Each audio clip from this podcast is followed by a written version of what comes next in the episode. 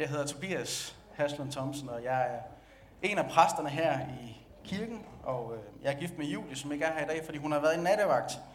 Så hun sover, men det gør hun alligevel for det meste, når jeg prædiker, så det går nok. Ej, det er bare for sjov. Hun har altid en masse fif til mig på vej hjem i bilen, så hun, hun lytter efter, ikke også? Jeg har glædet mig meget til at, til at skulle tale her i dag. Jeg tror, den her jeg har kaldt prædiken for dansen med Helion. Ej, det er bare for sjovt, det har jeg ikke. Vi snakker i den her tid med dansen med corona og så videre, men jeg føler alligevel, at jeg lidt har danset med Helion i forhold til den her prædiken. Det var egentlig, jeg havde troet, jeg skulle prædike for nogle måneder siden. Og så researchede jeg en masse baggrund omkring prædiken, og så blev jeg så optaget af min research, at jeg endte med at fyre en anden prædiken af på baggrund af det. Men øh, så, så tænkte jeg, Nå, er det så nu, jeg skal tage den her? Og øh, jamen, det er det så, så nu får jeg den. Og jeg har kaldt min prædiken for i medgang og i modgang. Så, så kan I måske tilføje til døden og skiller, eller måske endnu mere i den her sammenhæng til døden også forener. Når vi der bliver vi ikke skilt fra Jesus, vi bliver forenet med Jesus. Er det gode nyheder? Det er gode nyheder hver dag. Når jeg har kaldt min prædiken i medgang og modgang, så tror jeg det er fordi, at det er menneskelige vilkår. At vi kommer alle sammen til at opleve modgang. Vi kommer alle sammen til at opleve smerte, sorg, og det kan jeg garantere dig, at du gør. Er det gode nyheder her til morgen? Nej, vel. Alt hvad du har, det vil du miste. Ja? Dine bedste venner og din familie. Før eller siden, så mister du dem. Eller så mister de dig. Jeg ved ikke, om der kommer først. Dit job, uanset hvor glad du er for det, uanset hvor glad de er for dig, så vil du miste det. Dit hus, du vil miste det. Eller det vil miste dig. Det kommer også an på, hvem der kommer først.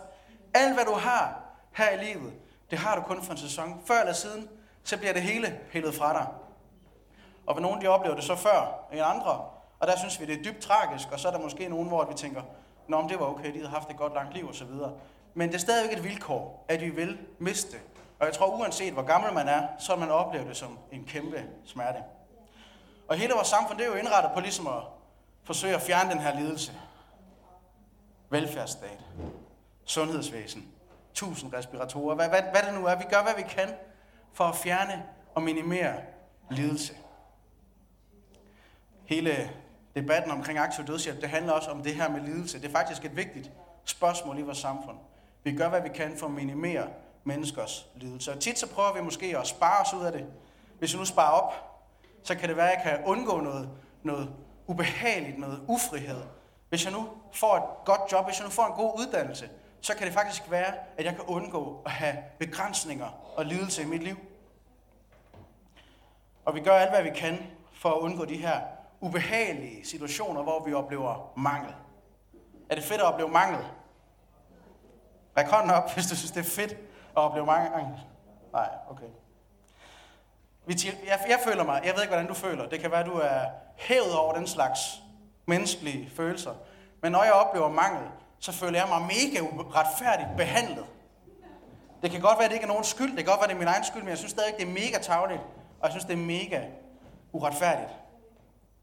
Og det kan være, at du oplever, har den samme følelse, at du synes, det er uretfærdigt. Du bliver, eller det kan også være, at du bliver ked af det, eller du bliver træt af det. Du bliver sådan helt opgivende. Du bliver måske sur, når, når der er nogen, der har noget, og du ikke har det. Eller der er nogen, der har nogle muligheder, nogle jobs, eller nogle åbne døre, som du ikke har. Det kan måske gøre dig jaloux. Det kan gøre dig sur. Du synes, det er uretfærdigt. Eller er du hævet op over det? Hvem tør at række hånd? Nogle gange godt, Silas. Du er ærlig her. At sygdom, det rammer nogle gange sådan fuldstændig tilfældigt. Det kan opleves som mega uretfærdigt. Det kan opleves mega uretfærdigt, at, at, at forretninger skal lukke, og gymnasieeleverne må slet ikke holde deres fester og have det hyggeligt og alt det der, som de nu plejer. At Line skal arbejde hjemmefra. Come on. Det føles da mega uretfærdigt. Eller når det går sådan nogle, øh, nogle gode bankfolk mega godt, og de er hævet over loven og sådan noget, det gør mig da rasende. Det er da mega uretfærdigt. Men det er den verden, vi lever i. Og jeg tror, noget af det, det er måske sådan en, øh, sådan en at vi har ondt af os selv. Men jeg tror også, at noget af det, det er, at vi faktisk har skabt til ikke at have den her lidelse i vores liv. At der var en intention, Gud han havde med os, som ligesom er blevet brudt, som er blevet ødelagt. Og det længes vi Det tror jeg faktisk, vi alle sammen et eller andet sted længes tilbage til. Men hvordan håndterer vi så den her modgang? Bliver vi øh, i forhold til Gud? Bliver vi rasende? Er der nogen her, der bliver rasende på Gud, når de oplever modgang? Det er nu, I skal være ærlige. Line bliver rasende. Jeg bliver, jeg bliver faktisk også en lille smule sur. Jeg bliver faktisk mega sur. Jeg bliver faktisk mega træt af det. Gud, nu har jeg gjort det så godt, og jeg prædikede sindssygt godt i søndags, eller i dag. jeg, jeg, jeg synes, jeg gør det, og jeg gør det, og jeg gør det. Og jeg har faktisk også været en rigtig sød og tålmodig mand over for min kone her for tiden. Hvorfor skal jeg opleve det her? Det kan simpelthen ikke passe. Du, sky, du skylder mig faktisk, at det går mig en lille smule godt. Er der nogen, der kan finde på at tænke sådan? Er der også nogen, der bare får så ondt af sig selv, at de sådan bliver helt kolde, og nej, du skal bare, bare lade mig være. Gud, jeg gider slet ikke snakke med dig. Jeg, man bliver sådan helt apatisk, man vender sig væk. Er der nogen, der gør det? Ja. Der var, jeg så en hånd herovre, det var godt. Og så er der måske nogen, der gør den, det gode, som Line gjorde, da hun fandt ud af, at hun skulle arbejde hjemmefra og blev træt af det. At så læste hun salme 93, og så, halleluja, så fik vi løftet livsmodet igen. Det var selvfølgelig den gode løsning, så det var, det var et godt eksempel, Line. Og vi har eksempler på folk, der gør det. Du har sikkert også gjort noget af det andet. du har gjort det første. Vi har eksempler på det hele i Bibelen. På mange måder at håndtere modgang. Og jeg læste en passage fra en, der hedder Paulus, som bare udfordrede mig mega meget. Fordi han, han håndterede måske modgang på en lidt anderledes måde, end jeg måske lige havde gjort. Og det udfordrer mig. Og jeg håber også, at det i dag kan udfordre dig. For Paulus, han var en mand, som var total helhjertet for Gud. Han havde videt hele sit liv på kaldet. Han skulle plante menighed, han skulle forkynde evangeliet for sådan som dig og mig, nogen der ikke var jøder. Og det gør han sådan rimelig hissigt, og han vader tusindvis af kilometer, og han planter menigheder, han bliver stenet, og han bliver pisket, og han bliver smidt i fængsel. Han oplever faktisk ret meget modgang, skibbrud, sult, kulde. Du, prøv, du kan nævne det. Paulus han har prøvet det. Han blev også bidt af en slange på Malta. Han har, han har faktisk prøvet det hele. Han har gjort det hele for evangeliet. Og han gør det gerne, og det er hele hans liv. Han, han, havde, heller ikke nogen familie. Han, det, var, det var hans liv. Jesus Kristus var hans liv. Han havde sat alt ind på at følge Jesus og på at udbrede Guds rige. Og hvad er hans tak? I den her passage, det er, at han ryger i fængsel. Han ryger i fængsel for at gøre godt. Han havde, bare været, han havde simpelthen bare været trofast og effektiv og modig og trosfyldt og vis og klog og udført mirakler og hjulpet folk og sat folk i frihed og forkyndt frihedens evangelie til mennesker. Det var simpelthen bare det, han havde gjort, og det røg han i fængsel for. For at være så dybt passioneret for Guds mission. Er det retfærdigt? Fængsel og en enorm usikker fremtid, jo, som sikkert vil være en henrettelse. En henrettelse for at gøre det gode. Jeg synes jo egentlig, at de gode mennesker skal belønnes for at gøre godt, og de onde mennesker skal straffes for at gøre ondt. Men her, der står der en mand, som er i fængsel, og han skal måske henrettes for det her. Hvis jeg havde været Paulus, jeg, jeg, nu kan jeg godt sige, at jeg synes, at jeg gør nogle gode ting og så videre, men jeg tror alligevel, at Paulus han overgår mig sådan med mange kilometer. Hvis jeg havde været Paulus og var endt der i det fængsel, så tror jeg, jeg havde været så bitter.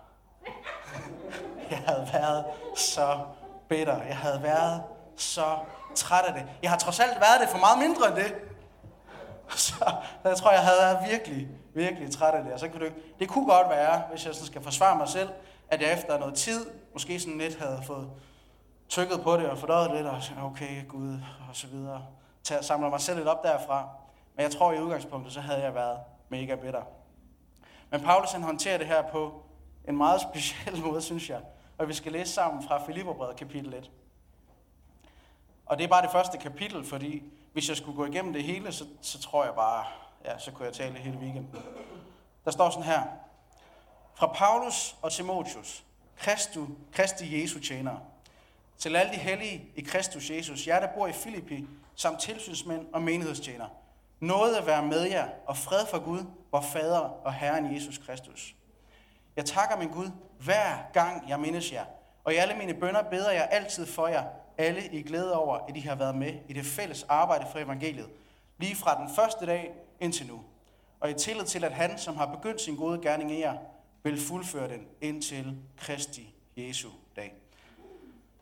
Vi stopper lige her. Paulus han er i et fængsel, og han skriver til en menighed, som han har plantet i en by, der hedder Filippi.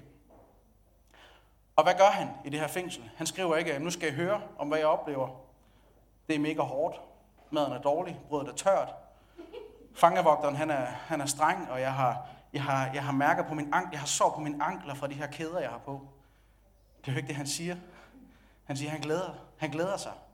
Han takker Gud for menigheden. Han takker, han takker faktisk Gud for, at de er med ham i den opgave, som han har. At selvom at han ryger i fængsel, så står han ikke helt alene med sit kald. Det der kald med at forkynde evangeliet til ikke-jøder, det står han faktisk ikke alene med. Der er nogen, som er sammen med ham. Og det glæder han sig over. Og jeg tror, det er, det, det er faktisk noget, vi kan lære noget af. Jeg ved ikke, hvordan du gør, når du, når du oplever modgang, men, men jeg tror, det er meget menneskeligt, at vi ender med at isolere os. Vi ender med at lukke os om os selv og prøve at håndtere det, fordi jeg tror, at tankegangen kan være, at lige nu har jeg ikke ressourcer til andre end mig selv. Jeg skal bruge alle mine ressourcer på at håndtere det her problem. Så i stedet for at række ud til dem, som egentlig står sammen med en, dem, som kunne hjælpe en, dem, der kunne være en ressource inde i en situation, så ender vi med at lukke os om os selv. Paulus gør det modsatte. Han takker Gud, og han glæder sig med kæder og fængsel og tørt brød. Der glæder han sig over, at der er nogen, der står sammen med ham i den her opgave. Og så glæder han sig også over, at Kristus, altså Jesus, ham der er her på scenen, at han vil fuldføre den gode opgave, som Paulus egentlig havde været med til i Filippi. Så selvom Paulus han er bundet, og han er i fængsel, så kan Jesus faktisk godt selv. Er det gode nyheder i dag? Jesus han kan selv. Jesus han kan uden dig. Du er ikke så fantastisk, som du tror, du er. Jesus han kan godt selv. Men det er faktisk en glæde for Paulus, at Paulus han ikke behøves at tage til Filippi, for det kan han ikke. Han er i fængsel i Rom. Han glæder sig over, at Jesus Kristus, han kan godt fuldføre den opgave, som han har påbegyndt i den menighed. Så Paulus han glæder sig over, at han er, han, er, han, han er ikke alene. Han har menigheden, men Jesus han er faktisk også på hans side. Jesus han hjælper ham også i den opgave, som han står i. Så der var der overvældende udfordringer. Så Paulus, okay, han er okay, han er cool, han glæder sig. For han ved, at der er jo andre, der gør det. Jesus han er med mig. Jesus han skal nok fuldføre den opgave, som han har sat i gang. Så det afhænger ikke af dig alene. Slap af. Du skal ikke bære verdens byrder på dine skuldre. Du behøver sikkert være en martyr. Der var en martyr over dem alle, han hedder Jesus Kristus. Han har båret det, og han har vundet sejren. Så det afhænger ikke af dig. Så du kan glæde dig, når du oplever modstand, når du oplever at være i fængsel, fordi du er ikke alene. Og Jesus, han er ikke i fængsel. Og han kan ikke blive smidt i fængsel. I kan bare prøve. Vi fortsætter lidt. Det er kun rimeligt, at jeg tænker sådan om jer. For I er i mit hjerte, både når jeg er lænker og når jeg forsvarer og underbygger evangeliet. Jeg er jo alle fælles med mig om nåden. Gud er mit vidne på, hvor meget jeg længes efter jer alle med Kristi Jesu inderlige kærlighed. Og det beder jeg om, at jeres kærlighed stadig må vokse og blive rig på indsigt og dømmekraft, så de kan skønne, hvad der er væsentligt, og være renfærdige og uden anstød på Kristi dag, fyldt af retfærdighedsfrugt, som skyldes Jesus Kristus, Gud til pris og ære. Så udover Paulus, han glæder sig over, at han ikke står alene med opgaven, så glæder han faktisk sig også bare over fællesskabet. Selvom at de er fuldstændig adskilt fra hinanden, så glæder han sig over, at han har fællesskab. At de elsker hinanden. Er det godt at være elsket? Er det godt at være elsket, når der er modgang? Er det godt at vide, at der er en menighed, at der er et større fællesskab, end lige præcis dig? Folk, der kan stå sammen med dig. Folk, der kan have relation med dig. Folk, der elsker dig. Folk, der kan bede for dig. Det glæder Paulus også over, så over, at de beder for hinanden, at de kan bede for hinanden. Det er en glæde for ham, at han ikke står alene, at der er nogen med, der hjælper ham i opgaven, men også, at de bare kan være sammen og have fællesskab, og de kan bede for hinanden. Og igen, hvis vi isolerer os, så går vi ikke bare glip af hjælpen, vi går faktisk også glip af fællesskabet. Noget af det der, der skulle give os energi, noget af det, der skulle tanke os op, noget af det, der skulle hjælpe os, det afskærer vi os fra. Og det tror jeg ikke, det er Guds intention for os. Og det, det slår mig bare, hvor ekstremt god Paulus er til at finde grunde til at glæde sig. Han counter the blessings. Han tæller velsignelserne. Han tænker, Nå, det kan godt være, at jeg er fængsel, jeg har det her, det, det, det, det. Men jeg glæder mig over, at jeg har en menighed. Jeg glæder mig over, at jeg har Kristus. Jeg glæder mig over, at der er folk, der beder for mig. Jeg glæder mig over, at der er folk, der fortsætter den gode gerning. Jeg glæder mig over, at Kristus han godt kan uden mig. Han glæder sig. Glæder du dig, når du oplever modgang? Eller bliver du sortser? Tæller du i stedet for velsignelser, tæller du så forbandelser? Jeg kan godt tælle forbandelser. Hvis jeg oplever modgang, så jamen det, er også, det er også bare været en lorteuge. Og alle har egentlig også bare, alle har egentlig også bare været urimelige ved mig. Det kan være, at du tænker, når du oplever modgang, at jamen, har Gud nogensinde, har Gud egentlig nogensinde gjort noget godt i mit liv? Har han nogensinde grebet ind? Og det ved du godt, han har gjort. Han har gjort det hundredvis af gange. Men når du står der i modgangen, så tæller du forbandelserne. Har Gud måske overhovedet, eksisterer han overhovedet? Bare fordi du oplever ham fjern endnu? Du har oplevet ham masser af gange, han har været tæt på dig masser af gange. Men lige der, så, så, så, så, slår, så går klappen ned. Har Gud nogensinde eksisteret? Er han overhovedet virkelig? Vil han mig overhovedet? Det der kald og det der, de der oplevelser, har, har, har jeg bare manipuleret med mig? Har Jos bare manipuleret med mig? Hvad er der sket? Jos, han er min chef. Har kirken egentlig ikke altid været træls, var? Har den ikke altid bare været sådan nogle, mm, mm, lidt nogle magtsyge folk, der render rundt på scenen og være sådan lidt småmanipulerende? Bare fordi du oplever, at du hangs lige nu. Du er bange for at være sammen med mennesker. Du kan ikke lide at være sammen med mennesker. Men så fordi du har det sådan lige nu, så, så kan man få et eller andet narrativ omkring, hvordan det fællesskab, man egentlig plejede at elske, hvordan det lige pludselig er blevet træls. Nogle gange kan man godt projicere ens egen modgang over på andre, over på Gud, over på kirken. Vi begynder at at tælle forbandelser, og nogle gange så begynder vi også at opdægte forbandelser, når vi er i modgang. Det er ikke som Paulus han gjorde. Han talte glæden, han talte velsignelserne. Han dyrkede glæden, han dyrkede relationen med mennesker og med Gud. Det gjorde han i medgang, men det gjorde han altså også i modgang. Han blev ikke sortsager. Han gik, han gik ikke i hundene, han gik ikke i kulkælderen. Han så på, hvad det var, han havde været taknemmelig for. Og selvom jeg, selv hvis jeg kan have en dårlig uge, så kan jeg godt tænke, at Gud han elsker mig faktisk. Jesus han døde for mig. Øhm, jeg tror også, min kone elsker mig. Og det var egentlig også et godt måltid mad, vi fik, og, og det gik godt for OB, eller hvad ved jeg ikke også, man kan egentlig, man kan egentlig godt begynde, øh, vi har jo egentlig også en god udsigt, og sådan man kan, hvis, hvis du tænker over det, så har du egentlig, jeg har egentlig også gode venner og gode kolleger, så du kan godt finde ting at være taknemmelig for i modgangen. Jeg tror ikke, der er noget, du kan opleve, som piller alt fra dig. Og selv hvis det gør, så kan det altså ikke pille Jesus fra dig. Ham, der er ikke nogen, der kan rykke ham fra dig. Og hvis du har ham, så har du nok. Så har du nok. Fordi det er, ikke, det er jo ikke fordi, at Paulus han var en, en naiv jubelidiot. Det var han ikke. Paulus han var dead serious. Han var en, han var en alvorlig mand, som tog sit arbejde og sine opgaver og sit kald meget, meget seriøst. Så det er ikke bare fordi, han er, han er naiv. Jeg tror faktisk, det er en oprigtig, inderlig glæde, Paulus han oplever. Så hans glæde udfordrer mig mega meget. Den næste ting, der udfordrer mig, det er hans succes. Hans succes. Vi skal læse lidt videre. Fra vers 12. Jeg vil have, at I skal vide, brødre, at forholdene her hos mig snarest har ført til fremgang. Hallo? Fremgang for evangeliet. Så er det blevet klart i hele borgen, og for alle andre, at det er for Kristi skyld, jeg er linker. Og i tillid til Herren har de fleste af brødrene ved mine linker fået større mod til at tale ordet uden frygt. Forholdene. Hallo, han er i fængsel. Han er keder. Han er en omrejsende prædikant. Han har brug for at rejse rundt til menigheder og plante dem og forkynde evangeliet. Han er i fængsel. Han har linker på. Forholdene her hos mig har ledt til fremgang, siger han. Manden må jo være vanvittig. Og jeg tror, Paulus modstander, jeg tror, de egentlig havde forestillet sig, altså Paulus, han, han, han, var, han, var, jo, han var jo elsket og hadet, lad os sige det sådan. Der var folk, der holdt af ham. Han var deres far i troen, og han var deres mentor og deres øh, biskop og deres apostel, og jeg skal komme efter dig. Han betød virkelig meget for mange mennesker. Men så var der også nogen, som så ham som en enorm trussel. Der var nogle jøder, der var også nogle i den øh, romerske regering, som så ham som en enorm trussel. Ham har der rendt rundt og udbredte en i deres øjne ny religion. Og jeg tror, de havde forestillet sig, nu fik vi ham. Han kom i fængsel.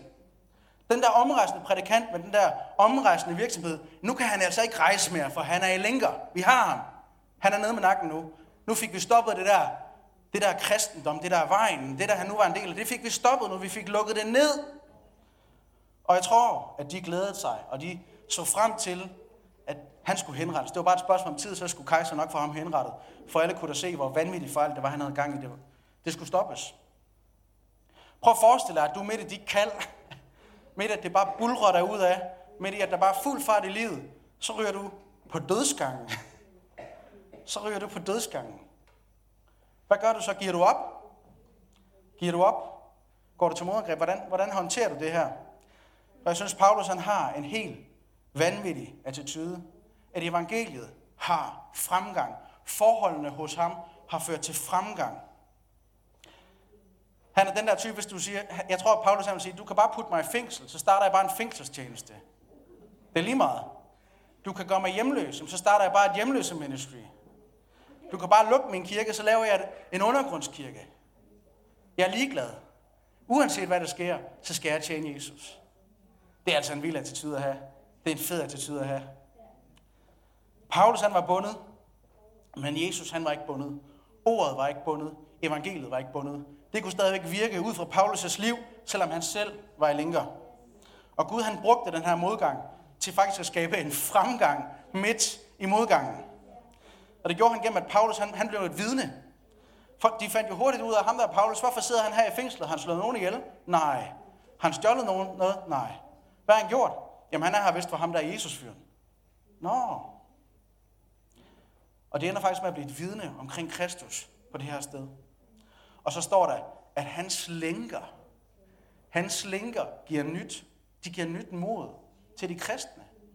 De kristne, der er, der er åbenbart også andre kristne i fængsel, men de ser på Paulus og siger, hvis ham der er Paulus, der har fået piskeslager i lænker, hvis han kan sidde her og glæde sig, hvis Jesus kan være så vild for ham, jamen så tør jeg også godt så tør jeg også godt at forkynde evangeliet. Så det giver, det giver dem faktisk mod til at forkynde evangeliet, uden frygt, at Paulus han håndterede modgangen på den måde, som han gjorde. Så han blev et eksempel for andre, der hjalp dem til at overvinde deres frygt. Og jeg tror også, at den måde, du håndterer din, din modgang, dine situationer, det kan faktisk blive et eksempel for andre. Ligger du derned, så kan det være, at der er nogen, der faktisk ser op til dig, som ser hen på dig og tænker, okay, hvis det der det slår dem ud af kurs, så tror jeg ikke, at jeg kan. Så kan jeg heller ikke.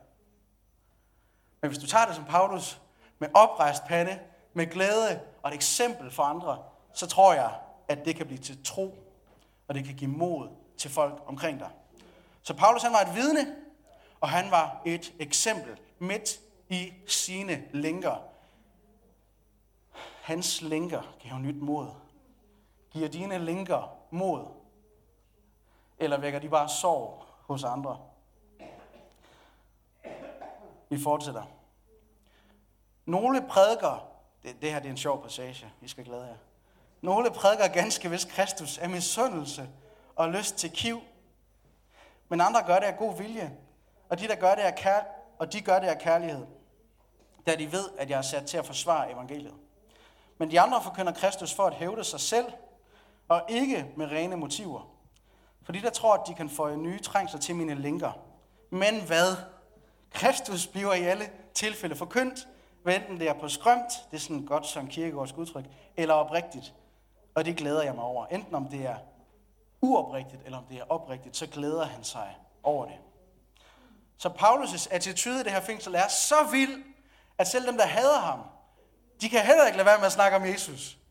Selv dem, der er udfordret af det, selv dem, hvor de vender helt forkert på indersiden, de kan heller ikke lade være med at snakke om Jesus, fordi det fylder bare så meget, fordi det fylder så meget i Paulus, og han ender bare med at fylde hele det her fængsel med Jesus. Han skaber en kultur, hvor alle vil være med, og det gør han i et fængsel, og det er jo fuldstændig vanvittigt, for hvorfor sidder Paulus i det fængsel til at starte med? Men det gør han, fordi han har forkyndt evangeliet.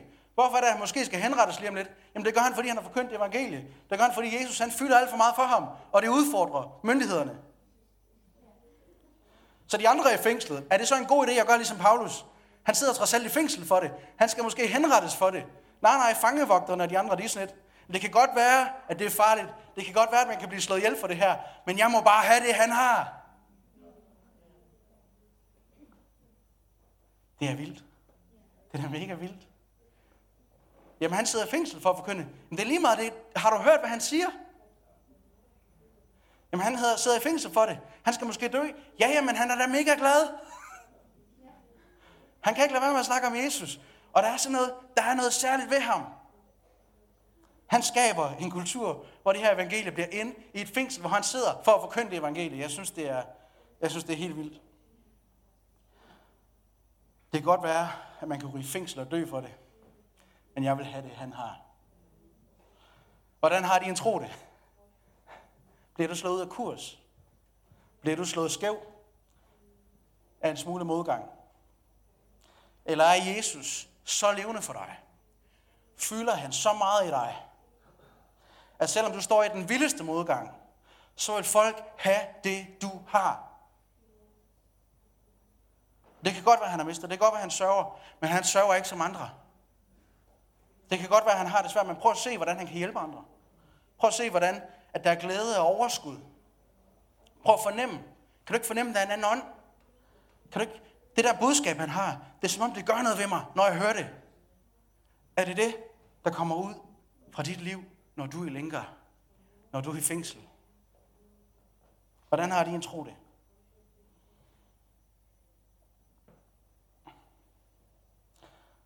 Og så bliver jeg også forundret over, at Paulus han har sådan en pragmatisk tilgang.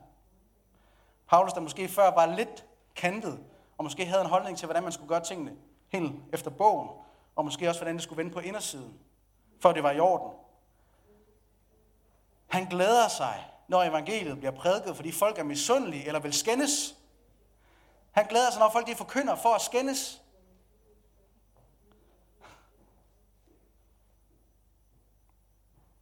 Han glæder sig, når evangeliet bliver forkyndt af god vilje og kærlighed. Han glæder sig endda, når evangeliet bliver forkyndt, for at folk de kan hæve sig selv op, for at de kan hævde sig selv, og for at de kan nedgøre Paulus. Han er ligeglad. Han er bare glad. Men hvad? Jesus bliver forkyndt. Hvad enten er på skrømt eller oprigtigt, og det glæder jeg mig over. Han er jo total pragmatiker. Det kan godt være, at den der person har skodmotiver. Det kan godt være, at det vender forkert. Det kan godt være, at de gør det for at hæve sig selv. Det kan godt være, at de gør det for, for at lave konflikt med mig, eller for at nedgøre mig. Jeg er ligeglad. De snakker om Jesus. Jeg er ligeglad. De snakker om Jesus. Hvordan har du det, når jeg siger sådan noget? Tænker du, ah, det skal være, man, skal, man skal først være helt helliggjort, og man skal have vendt sig fra alle sine sønder, og så kan du begynde at snakke om Jesus. Ah, det vender vist ikke helt rigtigt for den der person. Der er noget skævt, jeg kan fornemme, der er et eller andet der. Eller bor, bor den der person, bor de ikke sammen med deres kæreste, eller hvad er det egentlig, de render rundt og laver? Så kan vi rende rundt og snage hinandens liv, og så vurdere, om vi er gode nok eller ikke er gode nok til at forkynde evangeliet, til at fortælle om Jesus, til at være vidne om ham. Det er ikke sådan, Paulus han har det. Han, er sådan, han siger egentlig, jeg er fuldkommen ligeglad, om det gør det for konflikt, eller for at nedgøre mig. Evangeliet bliver forkyndt. Jesus navn bliver nævnt. Og det glæder han sig over. Det udfordrer mig, at Paulus han er så mega pragmatisk. Så Paulus han glæder sig over, at Gud han arbejder i fængslet. Måske på måder, som han ikke lige havde regnet med. Men når han ser det, så genkender han, at jamen, Gud han er nok med i det der. Gud han er nok med i det, også selvom han ikke havde set det komme. Guds ord havde fremgang, fordi at Jesus han formår med sin kraft, der virker i os, at gøre langt ud over alt, hvad vi beder om eller forstår. Guds ord kan have fremgang i din modgang. Du kan være et vidne i din modgang, være et eksempel i din modgang, fordi Jesus formår med sin kraft, der virker i dig, at gå langt over alt, hvad du beder om eller forstår. Og det er okay ikke at forstå det hele. Det er okay, det ikke giver mening, at du kan være et vidne, mens du har linker på. Det er okay, det ikke altid giver mening, hvordan at evangeliet kan have fremgang i de der vilkår, du nu er i. Det er okay, at en kirke kan vokse under nedlukning. Det er faktisk okay, at kirken kan bredes ud under forfølgelse. Det, det er okay, du ikke forstår det. Gud han kan godt arbejde på en måde, du ikke forstår. Det er okay, at der er folk her, der måske forkynder evangeliet, selvom du tænker, dem der kan jeg ikke lide. Og jeg forstår ikke, hvorfor Gud bruger dem. Det er okay, du ikke forstår det. Gud han formår at gøre langt mere, end hvad du eller jeg forstår. Gud han kan arbejde i din modgang, i dit fængsel. For Gud han kan ikke stoppes. Jesus han kan ikke stoppes. Du kan ikke binde Jesus. Du kan ikke binde hans ord. Og derfor skal du ikke give op. Du skal ikke lade dig stoppe. Jeg vil gerne øh, bede lovsangeren om at komme op. Eller Mark, bare Mark komme op.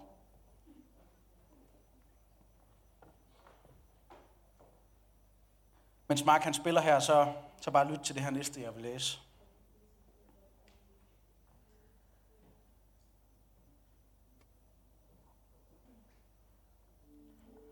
For Paulus han har også en anden grund til at glæde sig. En, øh, en glæde, som overgår al forstand.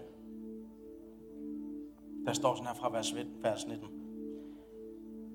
Men jeg vil også blive ved med at glæde mig. For jeg ved, at dette ved jeres forbøn og med Jesu Kristi ånds hjælp skal ende med min frelse. Det venter jeg med længsel på, og jeg håber, at jeg ikke skal blive til skamme i noget, men at Kristus nu som altid må blive forherliget i fuld offentlighed ved det, der sker med mit læme, ved enten jeg skal leve eller dø.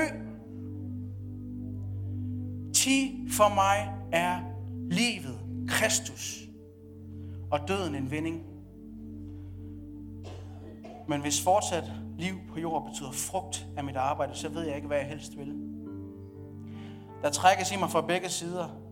Jeg længes efter at bryde op, altså at dø og være sammen med Kristus. For det er langt det bedste.